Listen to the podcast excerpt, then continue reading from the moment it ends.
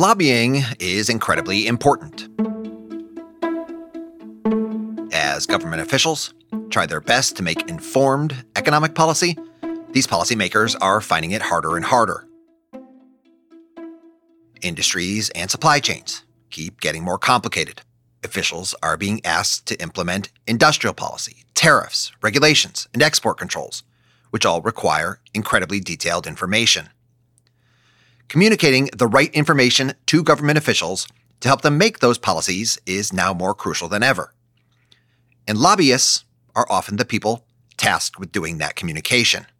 At the same time that lobbying is becoming more and more important, the public seems to know less and less about it. And what the public does know about lobbying, it doesn't like.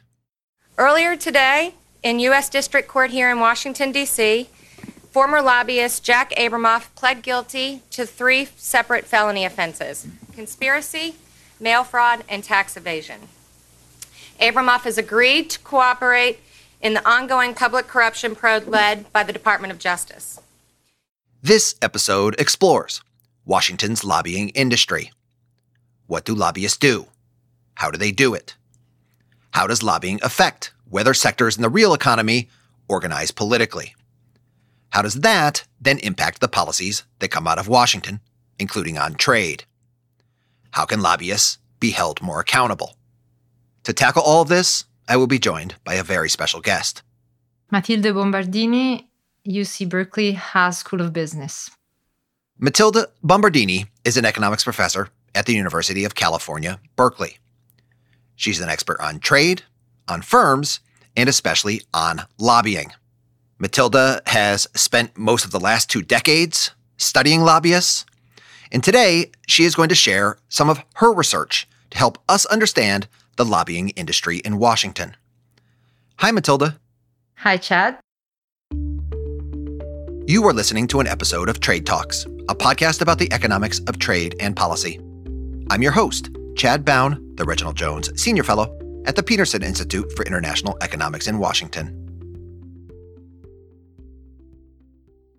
Matilda, to start, how do you define lobbying and what are some of the basic trade offs associated with lobbying?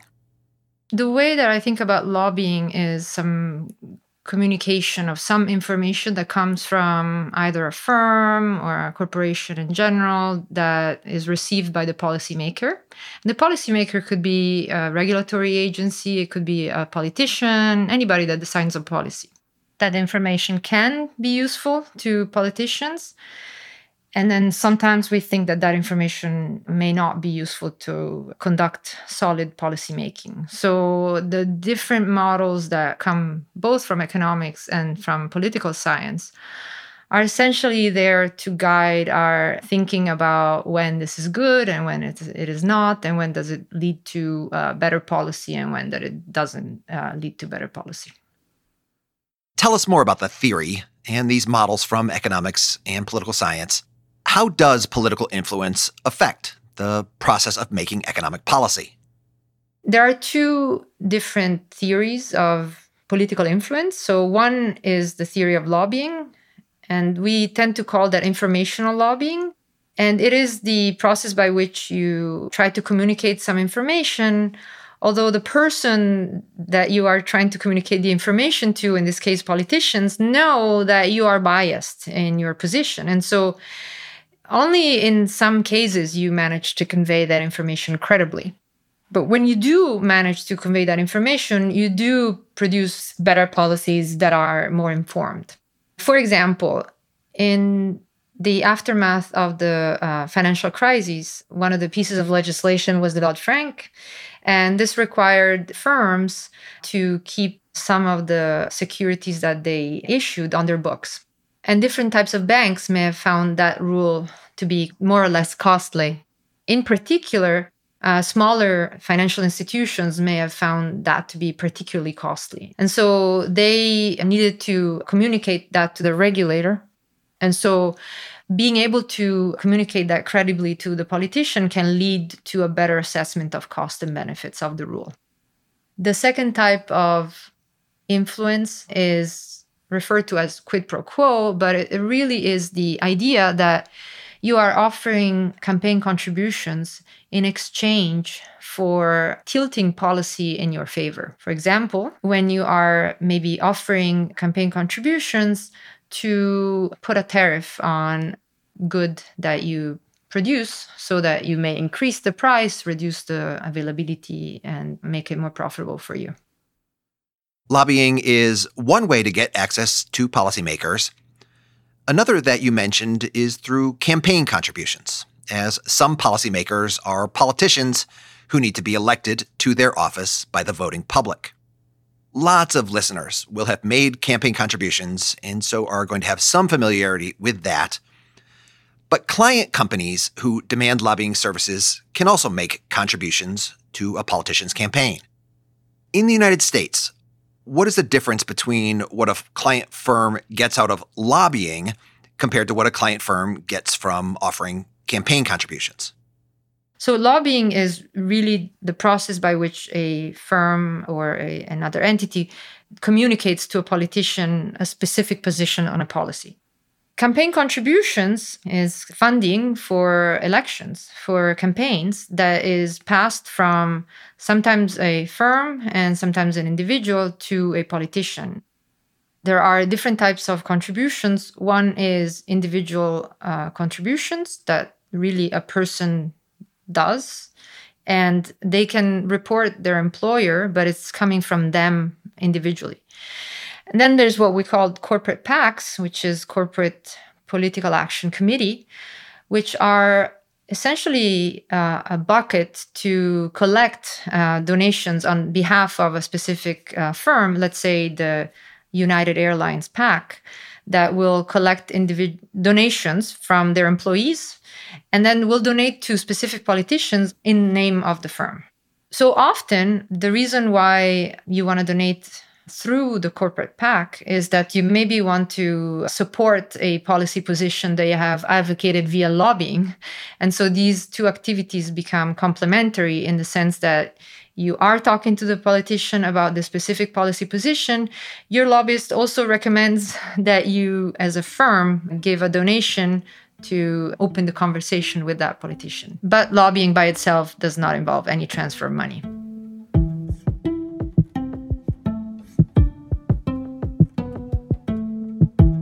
In terms of the dollars at stake in the political process, which is bigger? What these client firms spend on campaign contributions or what they spend on lobbying? Maybe because data on campaign contributions became available uh, much earlier in the 70s uh, when the Federal Election Commission was established. We sp- have spent much more time measuring and writing papers about campaign contributions. But the truth is that lobbying is a lot larger. And so campaign contributions will go from uh, 200 to 300 million dollars per year, whereas lobbying is about an order of magnitude bigger with 3 to 4 billion dollars a year. One reason why we might care about lobbying is that it involves a lot of money. A $4 billion a year industry seems important. Why else does the public care about lobbying? The reason we care about lobbying is twofold. And the first one appears more superficial, but in reality, it's not. It's because the people care about lobbying, and the perception is that there's an appearance of corruption that is associated with lobbying. And that is one of the reasons why we regulate it. And per se, may be enough to give us a reason to regulate it. If it reduces the trust of the public in the political system, we have to bring more transparency to it. The other reason is because we, again, theoretically can predict that it brings to better decisions sometimes and to worse decisions sometimes. And again, the lobbying process itself is like a communication by a party that's informed to a party that's not informed but has to make some decisions. And so the politician can end up regulating banking or trade or healthcare and with some extra information may be getting to better policy but because the information comes from a biased party, this may not always happen. What does the American public think about lobbying and the lobbyists who are doing the industry's work? The American public clearly thinks that lobbying is not good. Pew did a poll in 2018, and more than 50% of people said lobbying was a very big problem. Just to give you a reference point, illegal immigration, which has filled the pages of newspaper and TV airtime, only 38% said it was terrible. Even compared to other occupations that are not viewed very favorably, like bankers, that's 25%. So lobbyists are perceived as worse than bankers. What about you personally? What do you think about lobbying? What I think about lobbying has changed over the years. I started off with very much this position that lobbying was bad, that it was primarily some form of quid pro quo. But now I have developed a more nuanced view.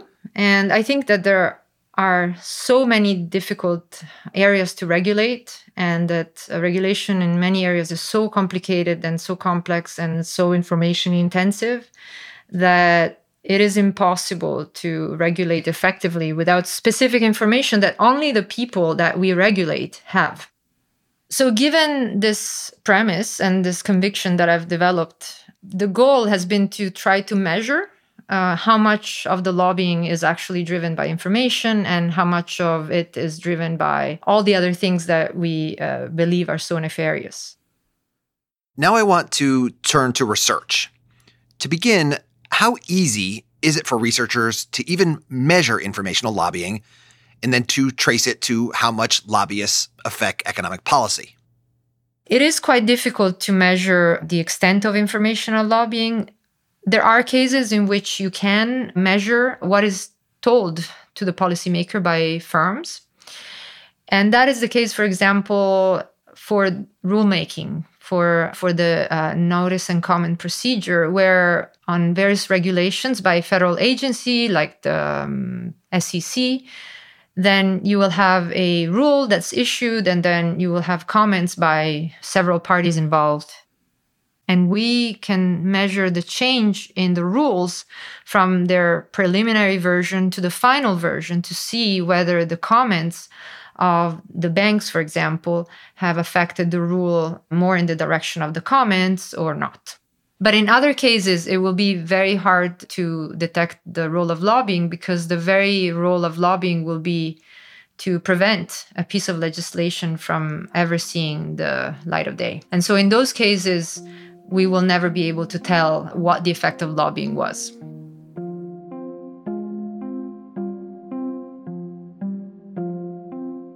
One of the things that you do in your research is to compile data about the lobbying industry. You have spent much of your career looking at data on lobbyists. What can you tell us about the people who work in Washington on K Street? What do we know about these lobbyists? Thankfully, there is a lot of data now, thanks to the Lobby Disclosure Act of 1995, that allows us to observe what lobbyists lobby on uh, the topics that they lobby on, how much they are paid. And so we can measure what topics they lobby on over their entire career. And the data is at the lobbyist level. So we know each individual what they have worked on their entire lobbying career at the federal level. And so we can tell who gets paid more. And the lobbyists that are paid more are what we call generalists, um, as opposed to the specialists or the experts that focus their entire career on one topic. Why are the generalists paid more? Why are those generalists more valuable to their lobbying clients than the subject matter specialists who might be more informed about the details of any given policy? That seems counterintuitive. I'm not entirely sure, but that was one telltale that told us that perhaps it's not the information that is dominating the reason why lobbyists are paid, but maybe the type of connections that uh, lobbyists have. So, about 20% of lobbyists have uh, political experience that we can observe. And so, we can classify about half and half uh, Republican and Democrats. Um, the sort of political experience that they have is that they were either former aides or former members of uh, Congress uh, or in the executive. And these connections are important because they make them credible to politicians that they talk to.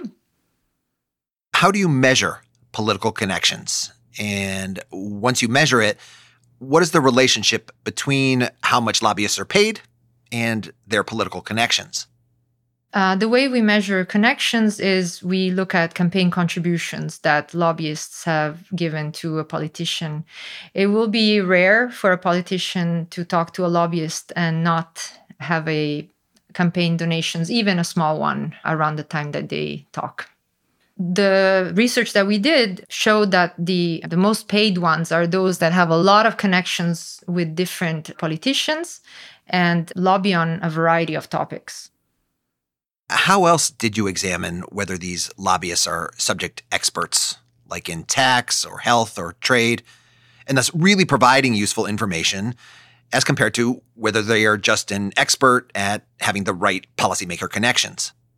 The other way that we try to measure whether lobbyists are really experts or they are rather experts in terms of the connections that they have is that we observe what happens when a, a congressman or a congresswoman moves from a uh, committee to another committee.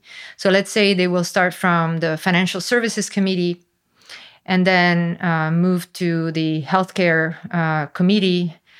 The question that we ask is Is the lobbyist that was previously lobbying the politician that was on the Financial Services Committee? sticking with lobbying on financial issues, or is that lobbyist now uh, lobbying on healthcare? And the answer is that we find quite a substantial amount of following the politician that you are sort of expert on. And so there's a lot of expertise that it's more about uh, knowing maybe what a politician needs to hear, uh, making yourself credible, investing in that specific relationship. Tell us more about these lobbyists and where they work. In our data sets, there are 10,000 to 15,000 lobbyists registered per year. And uh, there are two main types of lobbyists. One is the one that does it in house. So companies that are large, like Google or Bank of America, will have their own in house lobbyists that specialize on knowing their business and speak on their behalf.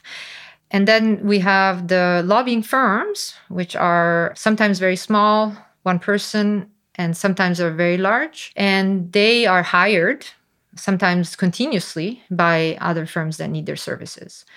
It has been the case that lobbying has been shifting from in house to external. Uh, one reason could be that smaller firms have had to start lobbying more uh, because regulation has been increasing over time. And to be able to support your own in-house lobbyist you need to be a very large firm and that again can be only done by large firms and those are already lobbying so the marginal ones that come in tend to be smaller okay what about the client firms of these lobbyists who hires the lobbyists to get their connections and their access to policymakers so clients can range from individual firms to nonprofits some of them are, again, large corporations. Some of them are industry associations like the Chamber of Commerce and the National Association of Realtors.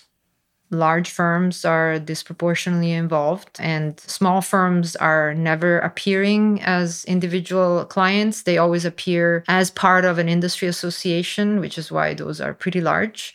And then, in terms of industries, the financial industry, insurance, healthcare, and banking, those are the regulation heavy industries, and therefore are the ones that are more represented.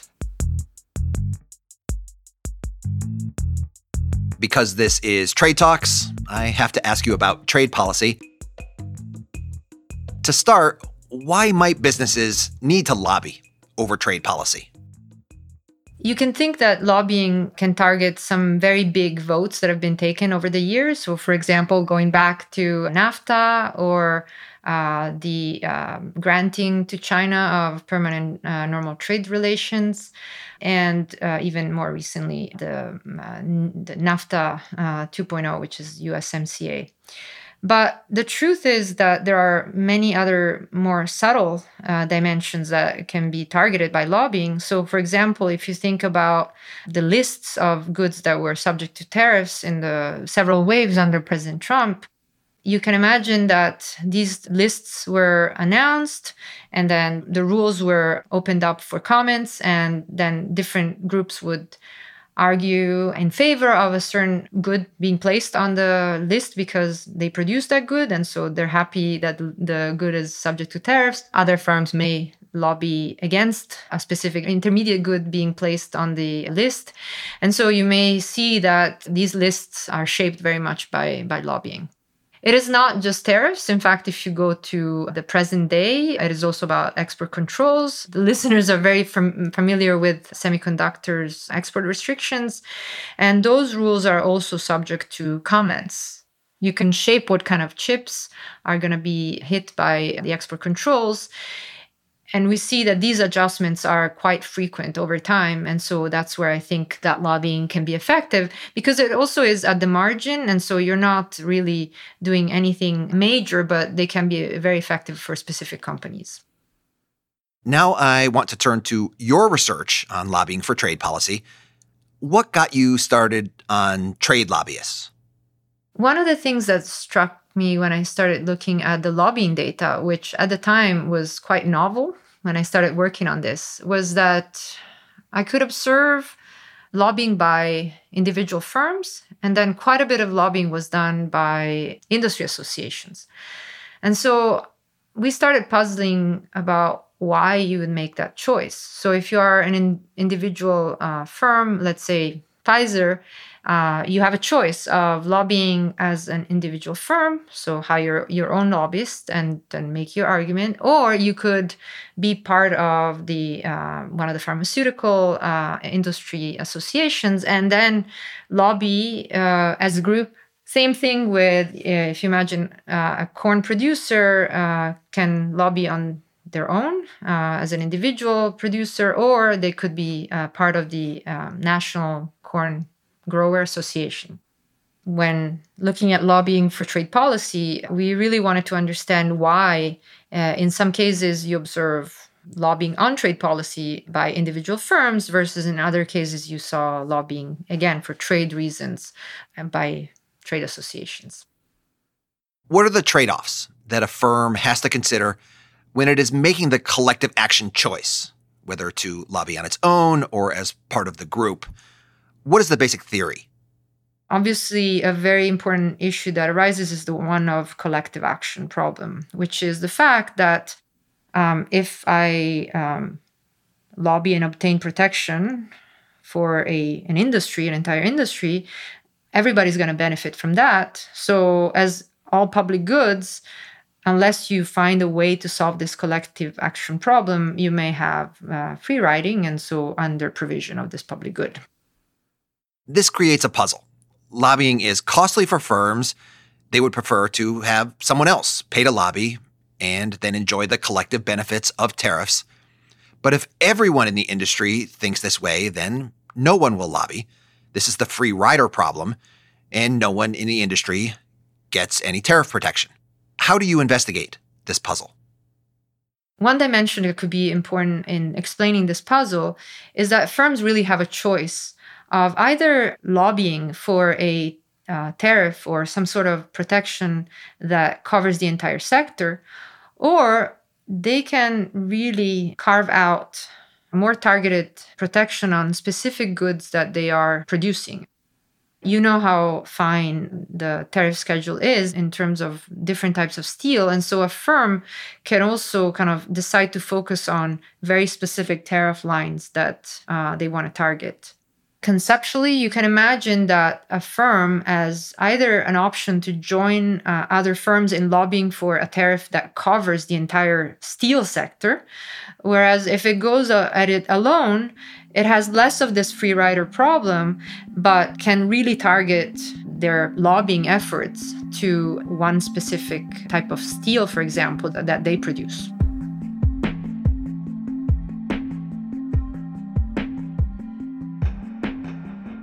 Tell us more about the economic incentives here to lobby for tariff protection if, say, you're a company that makes steel? So, if I'm a steel producer and I produce a very specific type of uh, steel, I can focus my lobbying effort on that one product. And then I may raise the price on that product. But if my product is very substitutable with other types of steel, then the moment I succeed in raising this tariff, I may see some of my customers leave to go to other producers that produce somewhat similar and substitutable products. Whereas if the entire industry lobbies uh, for protecting the entire steel industry, then I don't face this uh, potential loss of business. So, given this logic, in uh, sectors where goods are very substitutable, firms are not going to want to go at it alone because raising the tariff on the good that you specifically produce will increase your profits, but only to a certain extent because you're going to lose business to your uh, competitors. And so, in those industries, we expect that the lobbying will be done in an organized way and through a trade association. That is the theory when you examine all of the lobbying for trade policy in the United States across all sectors, what do you find? What we find is that uh, the sectors where there is more competition are the ones where we observe more lobbying done as a industry association, which is counterintuitive because you may think that the more uh, competitive uh, industries are those where firms are trying to get an edge by doing things individually. We find that in industries where both the number of firms is larger or they are less concentrated, and in sectors where goods are more substitutable, more of the trade lobbying is done via trade associations. Let me give you an example of about grapes. Imagine that I have green grapes and red grapes, and I'm thinking about the uh, green grape growers. From their point of view, if they succeed in uh, placing a tariff on green grapes, what customers are going to do, they're going to substitute and buy red grapes. Obviously, I don't want to do that. I would like to place a tariff on all types of grapes, which is why typically the lobbying is done by the National Grape Growers Association, who would represent both the green grape growers and the red grape growers. What does this result teach us about the trade offs associated with lobbying and the political organization of firms, as well as the impact that this has for a country's tariff protection? So, in the end, the sectors that do manage to organize through a trade association end up having higher tariffs despite the collective act- action problem, which is something that we did not expect at all to begin with. So, what I found fascinating about this is that you may think that the Grape Growers Association case that they may have a hard time collecting funds to then use for lobbying because again there is a collective action problem but on the other hand, we find that a dollar spent by a trade association is more effective in obtaining higher tariffs than a dollar spent by individual firms. Yes, there's less money paid by industry associations, but they are more effective. I think it's because politicians like to have support and granting tariffs in support of an entire industry instead of picking and choosing individual producers to protect. And so that may be why it is more effective.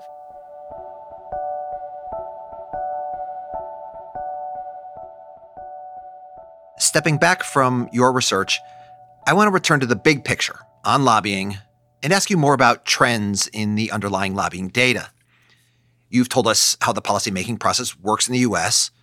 Regulations and trade policy are getting more and more complicated, and policymakers would seem to benefit from more informational lobbying. Lobbying would seem to be a boom industry. Has the number of lobbyists been going up over time?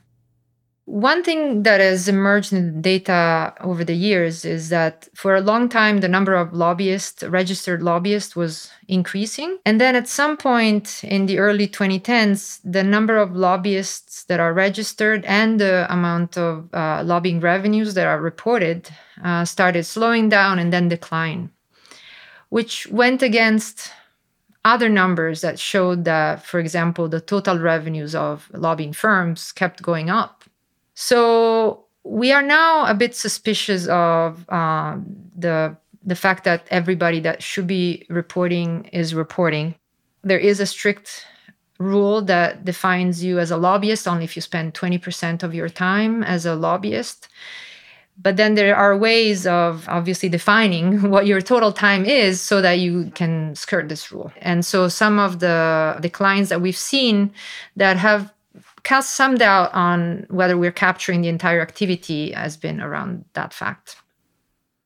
It is worrying if the federal data on the lobbying industry is becoming less and less accurate because lobbyists are skirting around the reporting requirements. Matilde, as my last question, if you had one request for policymakers, when it comes to lobbying, what would it be? So, for policymakers, I think one goal should be to improve the transparency of the lobbying process. This means collecting more information. Now, it is true that the US is a leader in terms of putting out information about lobbying. So we are ahead, but we could do more. And because information is so easy to disseminate now, we can do it quite easily. One particular thing that I have been advocating is to report in the lobbying forms uh, which member of Congress you are lobbying. Uh, surprisingly, at this point, you only have to declare which agency or branch of government you are lobbying. You don't have to say which of the 435 congressmen you are lobbying. And so it is hard to trace influence if you only can see that you lobbied the Senate or the House of Representatives. So this is one small change that is easy to make in the forms and that could make a big difference to us trying to detect the bad forms of lobbying from the good forms of lobbying. Matilde, thank you very much. Thank you so much. It was great.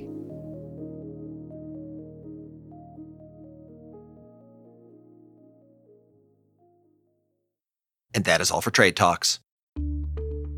A huge thanks to Matilde Bombardini at the University of California, Berkeley.